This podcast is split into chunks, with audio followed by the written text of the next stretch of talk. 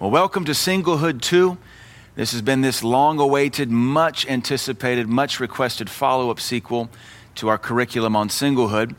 And so it only, it only begs that there's another lesson or another set of lessons that teaches us what do we do once we are prepared, once we are ready to begin to court, moving towards engagement, and then finally marriage. And so that's the beginning of these lessons. But this is lesson one. We're calling singlehood two. The whole total message is called courtship and engagement. Lesson one, though, though, is controlling your love. This is a very critical truth. And so there's a lot to cover. Let's jump into this. One of the jobs of the gospel minister is to raise the moral standard for every successive generation. The kingdom of God should progressively get stronger and cleaner, brighter. Every generation should get holier, stronger. We don't really see a lot of that going on right now. We're, seeing a degeneration in the successive generations of Christianity. But the job of every minister and every church is to keep raising the standard so every generation gets better. Uh, these lessons on courtship that we've prepared and written and now are teaching, they're designed to do just that. That is to raise the moral standard for you, a Christian. These are not going to be easy lessons. These lessons may bust your bubble. These lessons may even terminate engagements and dating relationships, which, if that's what needs to be, so be it.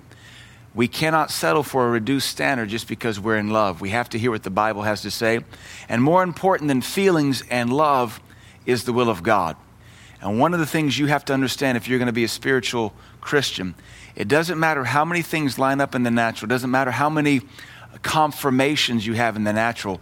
The Spirit of God knows best. And one of my spiritual fathers used to say all the time, his, his cliche trademark was, Nobody is smarter than the Holy Ghost. And it can look like everything lines up perfectly on your, on your positive negative list and that he's Mr. Right or she's Mrs. Right. But if the Holy Ghost is not happy, it doesn't matter what that checklist looks like. It won't ever be the will of God until the Holy Ghost is happy. These lessons will not be easy to hear, and they are guaranteed to offend some, but I promise you they are based on sound Bible doctrine. It's my aim to purge some of our unbiblical Western culture and replace it with God's standard and the kingdom's culture.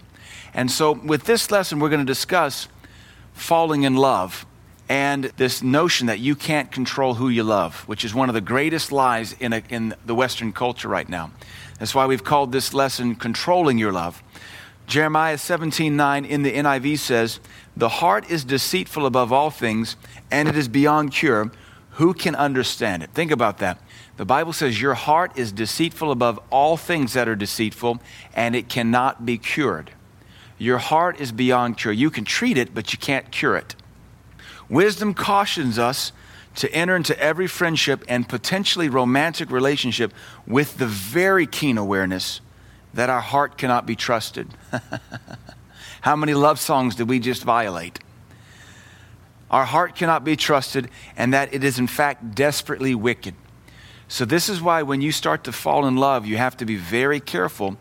And as we'll cover in some of our future lessons, you have to surround yourself with trusted counsel, trusted accountability. Uh, the, the, the American cliche is very true love is blind. And once you fall in love, those emotions run so high, those feelings run so excited, you, you'll overstep and miss a lot of warning signs that God has. So let's look at a section here I called Common Lies About Love. We don't look to our culture to understand marriage, romance, or love. We have to look to the Bible because we're Christians. We're Christians first and Westerners secondly, and, and maybe Americans thirdly down the list. Though every generation that goes by, I'm getting less and less proud to be an American because of what our country's becoming. One of, the high, uh, one of the greatest lies propagated in Western culture is that you cannot control whom you fall in love with. That is a lie from the pit of hell. That is a lie being used by the LGBT uh, agenda right now to, to even try to push Christians off the foundation and mooring of God's word. They say, well, you just can't control who you fall in love with. So who are we to judge them? They can't help who they fall in love with. Well, that's a lie from hell.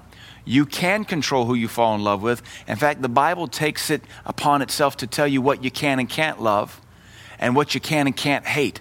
And there are things the Bible commands us to hate as Christians, and there are things the Bible tells us to despise, and there are things the Bible says we must love.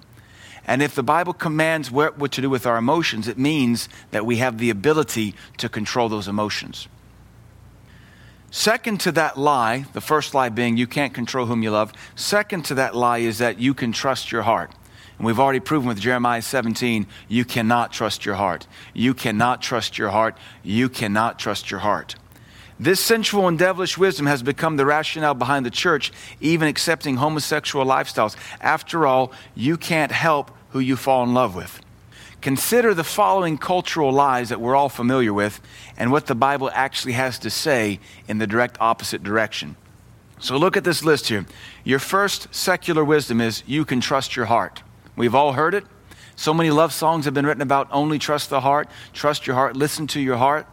Proverbs 28 26 says, He that trusteth in his own heart is a fool. That's God Almighty speaking. American culture says you can trust your heart. God says if you trust your heart, you're a fool. That was easy enough to debunk. Number two, Western culture, secular wisdom says follow your heart. Proverbs 20, verse 9 says, Who can say, I have made my heart clean? I am free from my sin. Uh, you can't make your heart clean, only God can. And why would you want to follow something that's desperately wicked? The Bible says we're to follow the elders that go before us. The Bible says we're to follow the Holy Ghost. The Bible says we're to follow the leadings of God. The Bible never says we follow our heart. Proverbs 4:23 says, "Above all else, guard your heart, for everything you do flows from it." So, even if we wanted to try to guard our heart, or excuse me, follow our heart, we'd have to first really, really, really closely guard it. The only way you can begin to somewhat trust anything about your heart is if you so put the Word of God in it that every time you're squeezed, only the Bible's coming out of it. The two surest things to trust in the world is the Bible and the leading of the Holy Spirit. And if you're not good at being led by the Holy Spirit, just stick with the Bible and those around you that are more spiritual than you that have proven they can be led by the Holy Spirit. Look at your third secular wisdom. Let your conscience be your guide. Now, that statement, let your conscience be your guide, is actually a Muslim quote from about the fifth or sixth century by the third imam that came after Muhammad. And he has a quote, I don't have it here, it's in another one of our curriculum. He has a quote that says, Lie or don't lie. Tell the truth or don't tell the truth. Let your conscience be your guide in all matters in dealing with the infidels. Can you believe that this imam, the third one after Muhammad, he married one of Muhammad's daughters, uh, he said, Lie if you want to, don't lie if you want to. Any, any way you treat the infidels, it doesn't matter. Let your conscience be your guide. Jiminy Cricket sang a song about it in Pinocchio, and now it's kind of become modern cliche wisdom. Let your conscience be your guide. No, no, no. Let's look, look what the Bible says. Titus 1.5 says that you can have a defiled conscience. If your conscience is defiled, you can't let it be your guide. Hebrews 10:22 says you can have an evil conscience as a Christian and you have to let the washing of God's word and the blood of the lamb purge your conscience from dead works and your evil conscience. So if, if the New Testament tells us as Christians we can have an evil conscience and a defiled conscience, then we can very quickly ascertain we cannot let our conscience be our guide. Paul said in Corinthians, I believe the NIV brings out, he says, Yea, even my conscience does not convict me, yet that does not make me innocent. Think about that. Paul said, My conscience does not convict me, but that does not make me innocent. Just because your conscience is seared doesn't mean you can trust it. Maybe that's why you trust it, because it is seared. How about this? Love at first sight. Let me give you my personal opinion. Somebody may want to disagree. I don't believe in love at first sight. I've got some scripture for it. I don't believe you just instantly fall in love because if you can instantly fall in love, you can instantly fall out of love. I understand there might be this divine notion that you see someone and the Spirit of God does a supernatural work, but that's the exception and not the rule.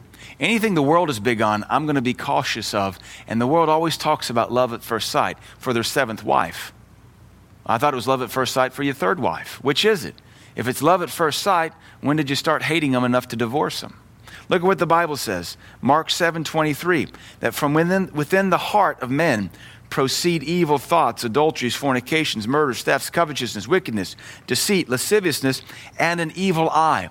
Notice you can have an evil eye and it proceeds forth out of your heart, the same heart that you want to trust, the same heart that you want to be led by, the same heart Jesus says is evil, it's desperately wicked, incurably sick, and it produces an evil eye. Maybe you saw something you shouldn't have seen, kind of like David when he should have been in battle, staring out the window, noticing a really pretty woman who he had known for about 30 years, Bathsheba, whose husband was Uriah the Hittite, one of his mighty men of valor, who would have been with them in the cave of Adullam 30 years prior.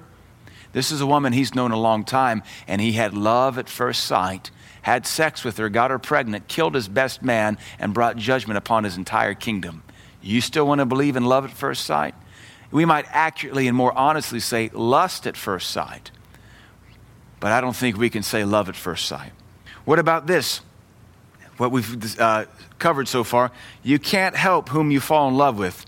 And I say here in our lesson, this carnal ideology will be debunked in our next section. So, our whole premise for this lesson is controlling your love. This is not an American mindset. This isn't a Western mindset. It is a totally biblical mindset. This is critical to courtship and engagement because if you start to believe the lie, I'm in love, therefore it has to be the will of God, you can marry the wrong person and it ruin not maybe the rest of your life because divorce may come along and save you. You even hate to say that anymore, but it could ruin many years of your life and you may never recover from it. This next section I call soul bait because soul bait is what will trip you and trigger love in your life and cause you to start falling in love with someone who could be the wrong person. Men and women are designed differently and therefore function differently in the arena of love, romance, and attraction. The following observations are generalities, so there might be some room for from some wiggle room and some, some exceptions to the rule. These are generalities, but generally speaking, this is how men and women differ. Men number one, are attracted by their eyes. Men get this, women get this. Women put a lot more time into looking pretty because they seem to understand men are attracted to that and women want to look better. Men don't put so much time into grooming unless they're metrosexuals or homosexuals, and then that's kind of a weird, funky juju vibe anyway. Generally speaking, men are attracted by their eyes and not so much affection or attention at first. They are drawn to that which their eyes find appealing. We call that beauty. And you need to understand beauty is different in every culture. Even in the subcultures of America, different people, different men find different things beautiful. To some men in America, the, the slender, svelte, athletic build is attractive. To other men in America, the round, curvy uh, figure is attractive. And to another part of the American culture, uh, the girl with the large posterior, you know, they call it junk in the trunk, they really find that attractive. And in that culture, those women go to great lengths to enlarge their bottom. And the guy over here who likes the athletic build says, I, I, I can't get with that. Beauty's different. It truly is in the eye of the beholder, but men are attracted to beauty. And once they are attracted, their emotions develop later. So it is a visual, sensual drawing, and then emotions are developed later. And once a man's eyes and emotions are in sync with a woman, his heart will become fixed upon that woman and he'll begin to fall in love love has to be grown and cultivated. And even once you are married and you're in love, you have to maintain that love, which is why Ephesians 5 says, Husbands, love your wives. If it was an automatic keeper thing, why would Jesus Christ, through the Apostle Paul, have to remind husbands, love your wife, love your wife, love your wife? Hey, guess what? Today's a new day. You got to love your wife today. Because love is not natural. It goes against the sin nature, against selfishness. You have to develop it, you have to cultivate it, you have to maintain it. Women, on the other hand, are totally different. Women are attracted by their emotions.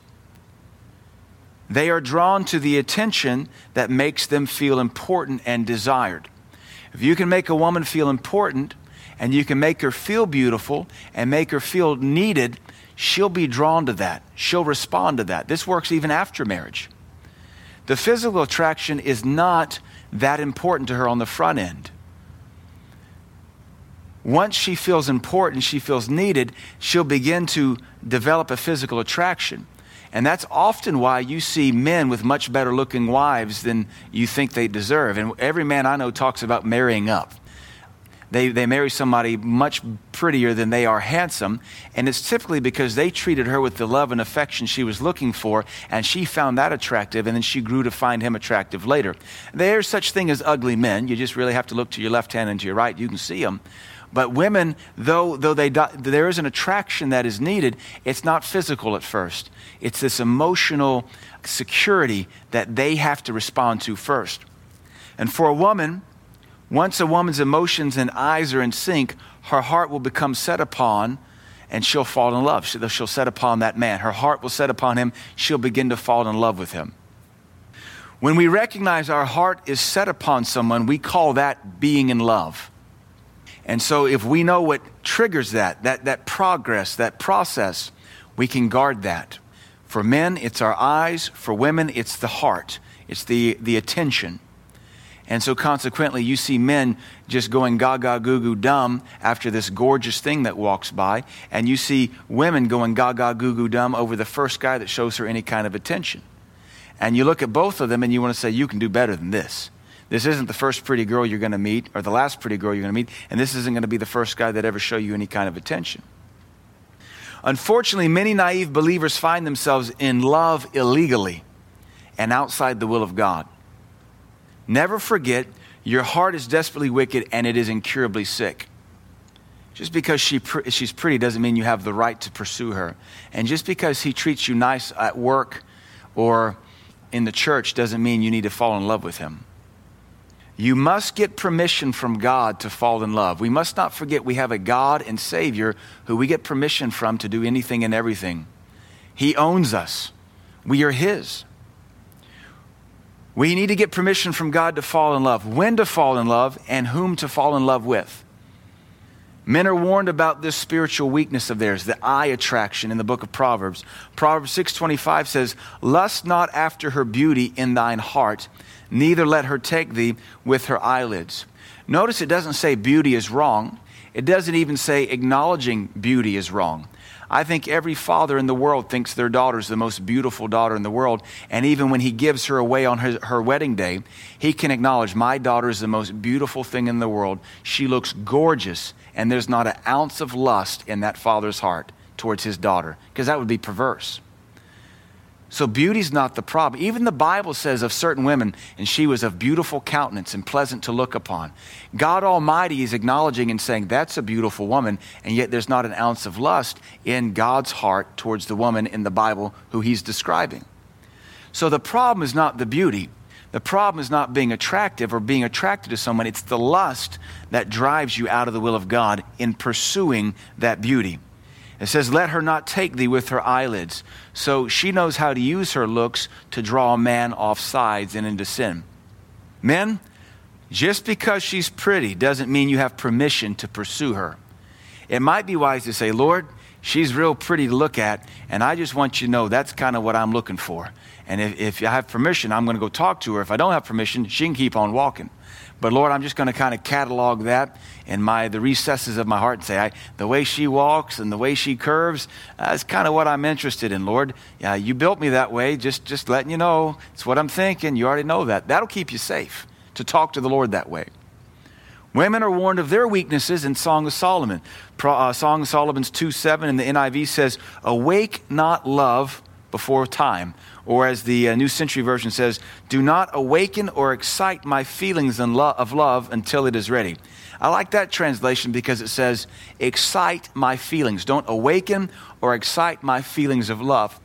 That indicates that a woman knows that her feelings of love can be excited, they can be stirred up. It doesn't say my attraction to your, luck, your looks, but my feelings of love. They can be awakened and excited by encouraging words, attention, affection, caress, a kind word. So, ladies, guard your heart when men start to call on you, when they start to flirt with you, when they start to put out the vibe. Walk with God and look to Him for His approval of any man that might be interested in you. I cannot tell you how many times I've seen beautiful young girls of God, young women of God, fall head over goo goo heels in love with the first knucklehead that comes along and treats her better than her daddy did. And this might be a good time to point out as a single woman, you've got to figure out and maybe do some psychology on yourself if we can. Are you content in Christ? Did your daddy raise you, giving you the affection and the attention you need so that you know you have value, you know you're beautiful, you know you're accepted in Christ, and you don't need some guy, some schmo, some schmuck to come along and play with your emotions by showing you some attention. Now, every, everybody likes attention. Everybody likes to be felt important, uh, but you got to be secure in Christ. And so, what I see a lot of time is girls who were not raised by loving fathers, man, they fall for anybody and everybody, and it's not the will of God. You got to get a hold of yourself, ladies. Do not look to your own heart or emotions when determining the will of God. You have to look to the Bible. We're going to cover in some other lessons looking to sound counsel and accountability uh, let, letting the elders of the church, your mom and dad, if they're spiritual, your brother or sister in Christ that love you, to kind of hold you accountable. I've seen people fall in love with the wrong person, and in the local church, nobody feel good about it except for them. And when they're the only one that feels good about who they're in love with, something's wrong, especially when it's a spiritually mature church. The Bible says a fool is more wise in his own eyes than seven men that can render a reason. And when you're the only one that feels good about the person you're in love with, you may want to slow down and cool your jets.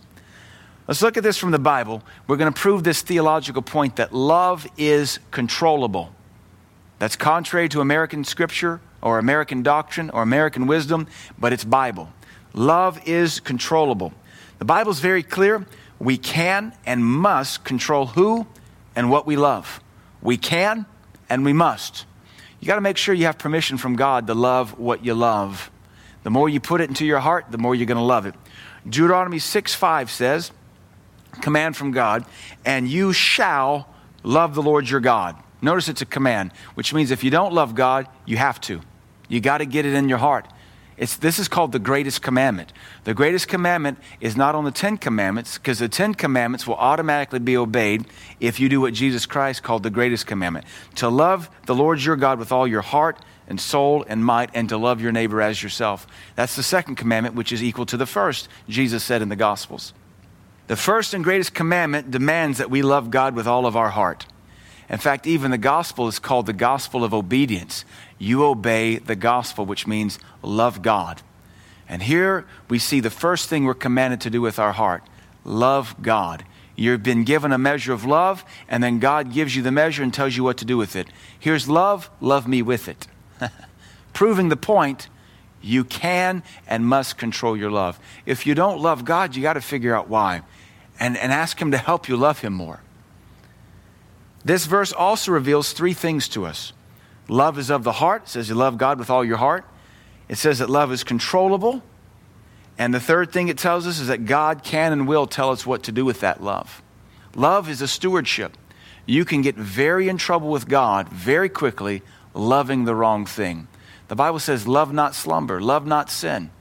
If you start loving the wrong thing, you'll get into sin very quickly. This is the preeminent example of God telling us what to do with our heart and what to do with our love. If He commands us to love Him with all of our heart, then we are more than capable of doing so. Look at 1 Chronicles 29 3. This is David speaking. He says, Moreover, I have set my affection upon the house of God. This indicates David's affection was in his control, and he did, in fact, set his affection on the house of God. He says, I have of my own proper good of gold and silver, which I have given to the house of my God over and above all that I've prepared for the holy house. His, his affection was set on the house of God, and his money and his resources followed. Same thing with a boyfriend or a girlfriend or a fiance. When you love them, money starts following that direction.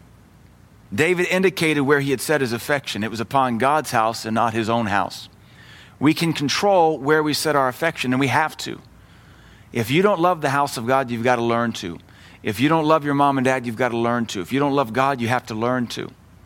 The New Testament echoes this sentiment in the form of a command. Colossians 3 2 says, Set your affection on things above, not on things on the earth. God helps us by telling us where to aim our mind and where to set our affections, and that is on spiritual things. And again, we're going through all these verses just to prove, contrary to American mindsets, you can and must control your love. Proverbs 20, verse 13 says, Love not sleep. Notice there's a command. You don't have permission from God to love sleep. Now, I'm not talking about enjoying a good nap, but if you love sleep, you'll serve sleep. And the Bible says if you love sleep, you're going to come to poverty. You're going to be lazy. It says, rather open your eyes and you'll be satisfied with bread. Have you ever noticed the more you sleep, the more you want to sleep, and the more you sleep, the less you get done, and less you get done, the more miserable you are? Proverbs troubleshot that 2,500 years ago. Wake up and live a satisfying life. Get off that couch. Nobody wants to marry couch potato. 1 John 2:15 says, "Love not agapeo, the God kind of love as we call it. We falsely call it agape, the God kind of love. It just means love that sacrifices. It's the best kind of love to describe the God kind of love. God sacrificed for us. But here it says, do not agapeo or do not love the world. So we don't have permission from God to use our love to love this world system. The, the word world there means present age or this eon. We don't have permission from God to love this present age. Neither the things that are in the world. We don't have permission from God to love the things that are in this present age. If any man agapeo the world, the love of the Father is not in him. So here we see that we don't have permission to love this world. We're commanded to not love this world. And again, it proves you can and you must control the love that's in your heart. Agape is not the God kind of love, it's just the sacrificial type of love that happens to also describe how God loves. It is possible to agape and sacrifice for the world. John commands us to not love the world. Many Christians love the world, but this verse indicates we have a choice. And I want you to understand you have a choice. You can choose to love Jesus Christ or you can choose to love the world. And you can choose to love that boy or that girl, or you can choose to love the will of God. And let me just say this frankly when it comes to the will of God, God does not care how you feel. When it comes to the divine will of God, God does not care how you feel. He expects obedience. When God gives you a command, He knows full well in advance the emotions and the hurt and the fear it's going to elicit in your soul before he gives you that command. And it did not stop him from issuing forth the command. Nor will your fear, nor will your emotions, nor will the hurt excuse you from obedience to the divine will of God. And this is why when we proceed forward in the matters of love and marriage and courtship, we proceed with utmost caution and discretion and patience, lest our hearts be torn apart Jesus Christ said in Matthew's gospel, You think I come to bring peace, nay, a sword? He said, I have come to bring variance. I have come to set family members against each other. That's the words of Jesus Christ. And don't you know, he doesn't have a problem breaking up a relationship if it's not his divine will. So sometimes you need to be prepared for the divine will of God to hurt your soul when you have illegally set your love and affection upon someone you never had permission from God to love. It doesn't mean God doesn't love them, it just means they're not the one for you. Amen to that. We must take our love off the things of this world. Look at 2 Timothy 4:10. It says, "For Demas has forsaken me, having loved or agapeo this present world, and he is departed unto Thessalonica." When you love the wrong thing, you'll depart the right thing. Demas was supposed to help Paul. But he started loving slowly, little by little by little, loving the things of this world. And before long, the love for the things of this world outweighed his love for Jesus Christ and his love for the Apostle Paul. Do you think he just overnight fell in love with the world? No. And you don't overnight fall in love with a woman or a man. It was a slow seduction from the world. So, where little by little, he slowly turned his heart away from Jesus Christ and away from his commitment to the Apostle Paul, and he departed his divine calling. It's really shameful and quite terrifying. And actually, when you look at the timeline of how these epistles are written, just one year prior, he's mentioned in the epistle of Philemon speaking and, and, and saying hello. And he's also, I believe, mentioned in Colossians. And here in uh, 2 Timothy, at the end of Paul's life, he's totally betrayed Paul for the things of this world. And if we put that into context with First John, says he has forsaken me having loved this present world. We combine that with the previous verse. He loved the world. The love of the Father wasn't in Demas. Does he go to heaven? I'm not sure. You can and must control your love.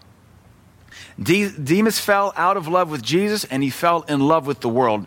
He had control over his love. He went from sacrificing for the kingdom to sacrificing for the world system.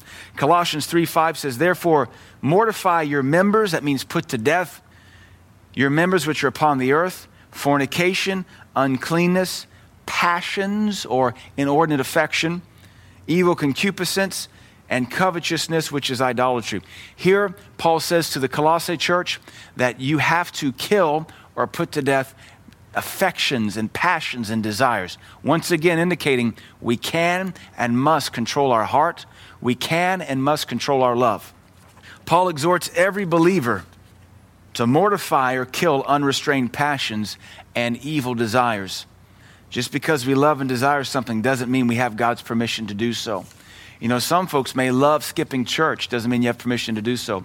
Some folks may just love adultery, doesn't mean you have God's permission to do so. Some folks just love going to Bonnaroo, doesn't mean you have God's permission to do so. Some folks may just love rated R movies because of the sex scenes, doesn't mean you have God's permission to do so. Some people may just love drinking alcohol, does not mean you have God's permission to do so. When you become mature in Christ, you start asking Him for His approval before you set your heart on things almost like a, an obedient child will say, Mommy, Daddy, is it okay if? Sometimes we grow up and we think we don't need to ask our Father for permission anymore, and it's really quite shameful. Ephesians 5:25 Husbands agapeo your wives even as Christ also loved the church and gave himself for it. Husbands must be commanded to always love their wives. We have to be reminded of this over and over and over again. Why? Because as a husband, you won't always feel like loving your wives. There's good days, there's bad days, there's stressful days, there's days of demonic attack. Love is a command and it is a choice. One final verse on this section before we move on. Titus 2 4 says, That they, the elder women, may teach, urge, and admonish the young women to be sober, to love their husbands, to love their children. Now, this is, this is trippy. This is confounding. You mean the senior women of God in a local church, they need to qualify so they can take on a what I call a Titus 2 woman position so that they can help teach the younger women how to love their husbands and teach the young mothers how to love their children. This indicates that love has to be taught. Love has to be learned. And even the demonstrations of love have to be taught, have to be exhorted, have to be urged. This indicates love is not natural. It doesn't, it doesn't naturally flourish, it doesn't naturally produce fruit. It has to be pruned, it has to be cultivated for it to be biblically proper love. Let me read that verse again. Admonish the elder women that they may teach, urging and admonishing the young women to be sober that they would teach and admonish the young women to love their husbands and to love their children. It lets you know that just because you love your children doesn't mean you know how to properly love your children. Just because you claim you love your husband doesn't mean you know how to properly love your husband or that you're loving your husband the best way or to the most ex- fullest extent. This indicates that love has to be developed, has to be grown, has to be pruned, has to be cultivated, has to be fertilized for it to come to fullness. And again, it just demonstrates love is a choice. And love isn't natural, it has to be grown. There's too much to be said there. Hopefully, you're, you're picking up, uh, developing the picture of what we're saying here. According to this verse, the act and demonstration of proper biblical love must be taught and admonished. The act and demonstration of proper biblical love is not natural. It has to be taught by someone who's learned it and admonished by someone who's walked it out. That's why when 16 year olds say, I'm just so in love, I, will go sit down, honey. You don't even know what you love. You can't even go to school on time. Oh, daddy, I'm in love with this girl. Son, you can't even shave yet. You don't even know what proper biblical love for a woman looks like.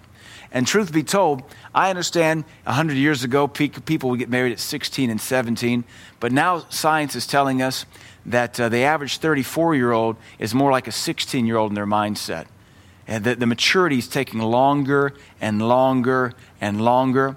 Uh, one of my friends brought me a statistic that said psychologists have now studied and proven that unfortunately, the average American child has a attention span of 9.5 seconds.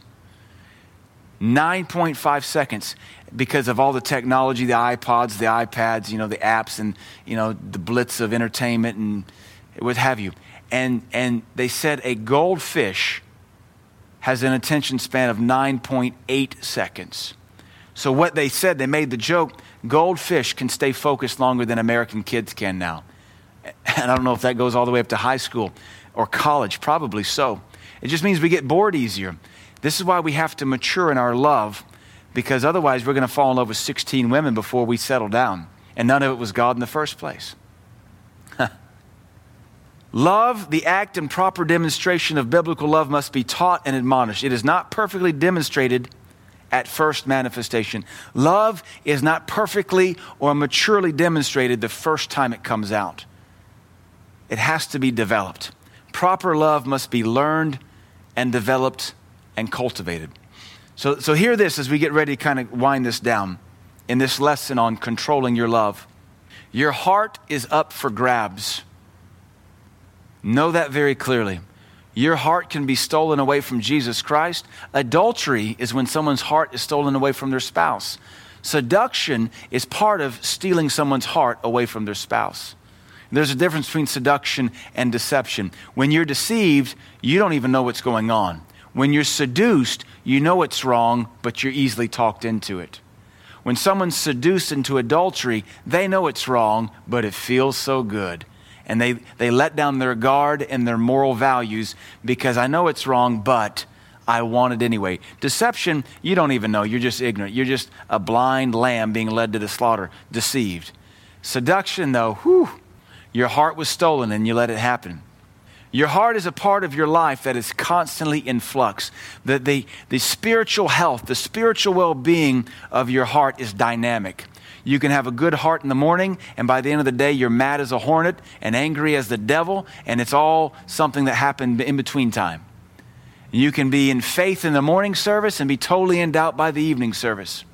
You can love God today and be confused tomorrow. Your heart is like a wave of the sea tossed and driven. That's why James says, Purify your heart, you double minded. James also starts off in chapter 1 by saying, The double minded or the impure heart is, is unstable in all its ways. Your heart can desire things today, but despise them tomorrow. How many of you have ever wanted and wanted and wanted and lusted after something, then purchased it, and two days later you're like, eh, and you get rid of it? Or save up and save up and save up and buy something nice, and in six months you hawk it in a yard sale for five bucks. That's the heart. Desperately wicked, incurably sick, highly unstable. It is for this reason the Bible encourages us to fix our heart upon proper things. You fix your heart upon it and you don't take your heart off of it.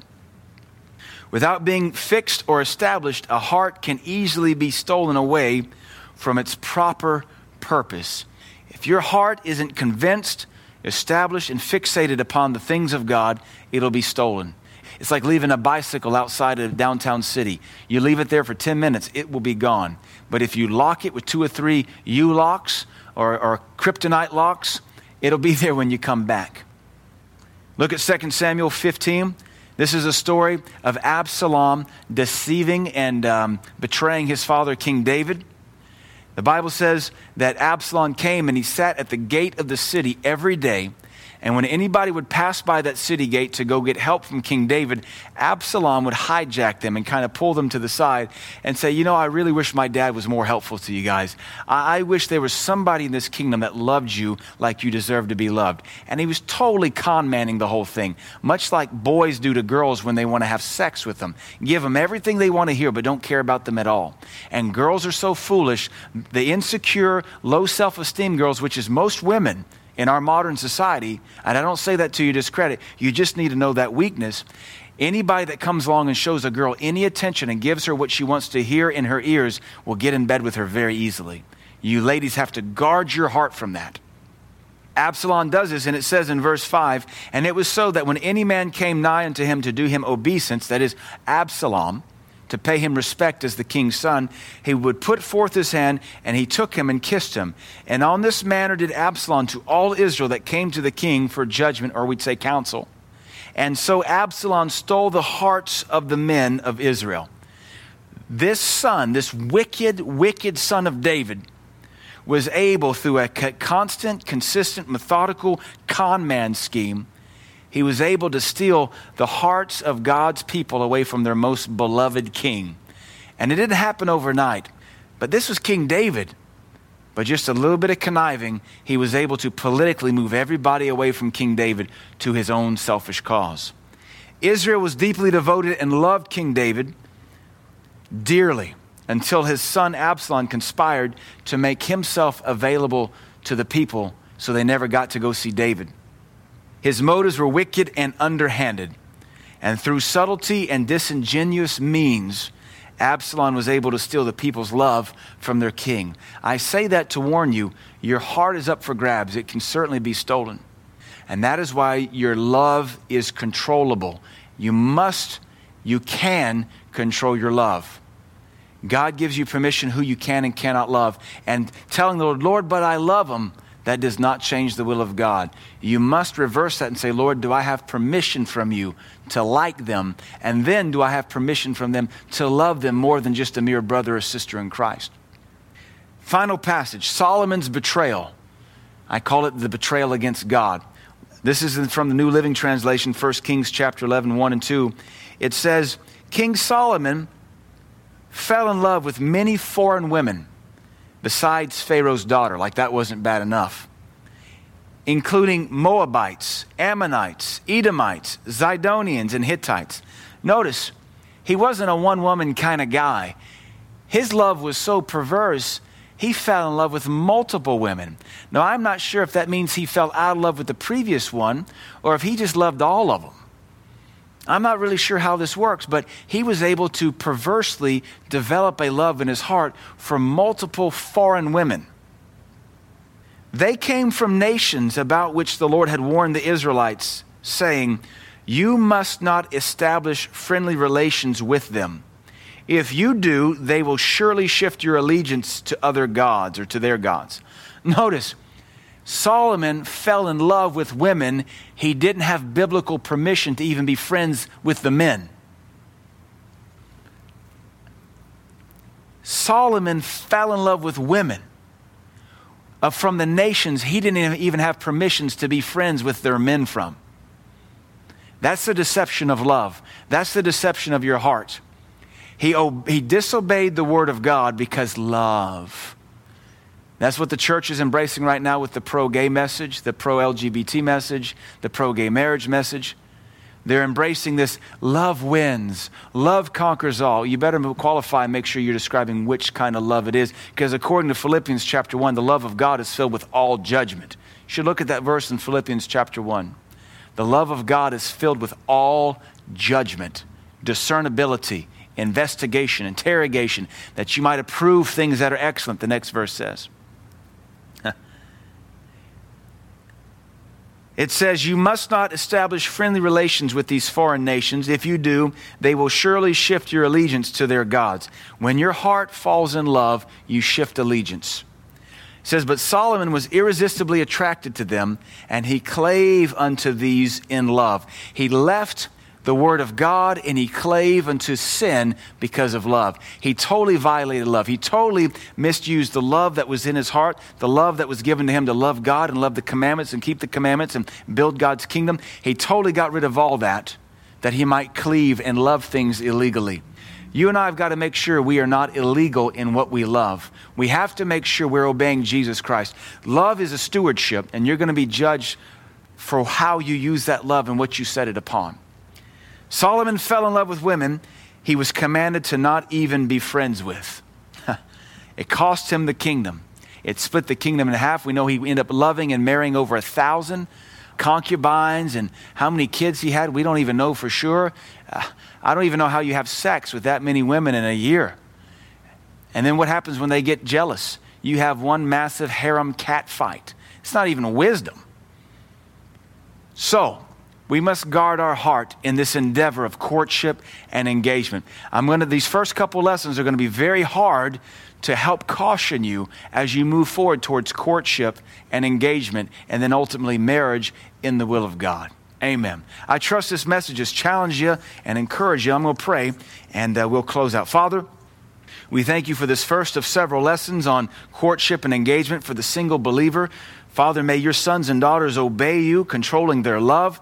May each and every one of them listening to me find the divine will of God for that future spouse in their life. You, your word says it's not good that we be alone, but we need help.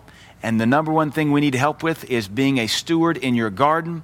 Help us, Lord, to grow, develop, and mature for your glory. And may they find the will of God concerning love. In Jesus' name, Amen.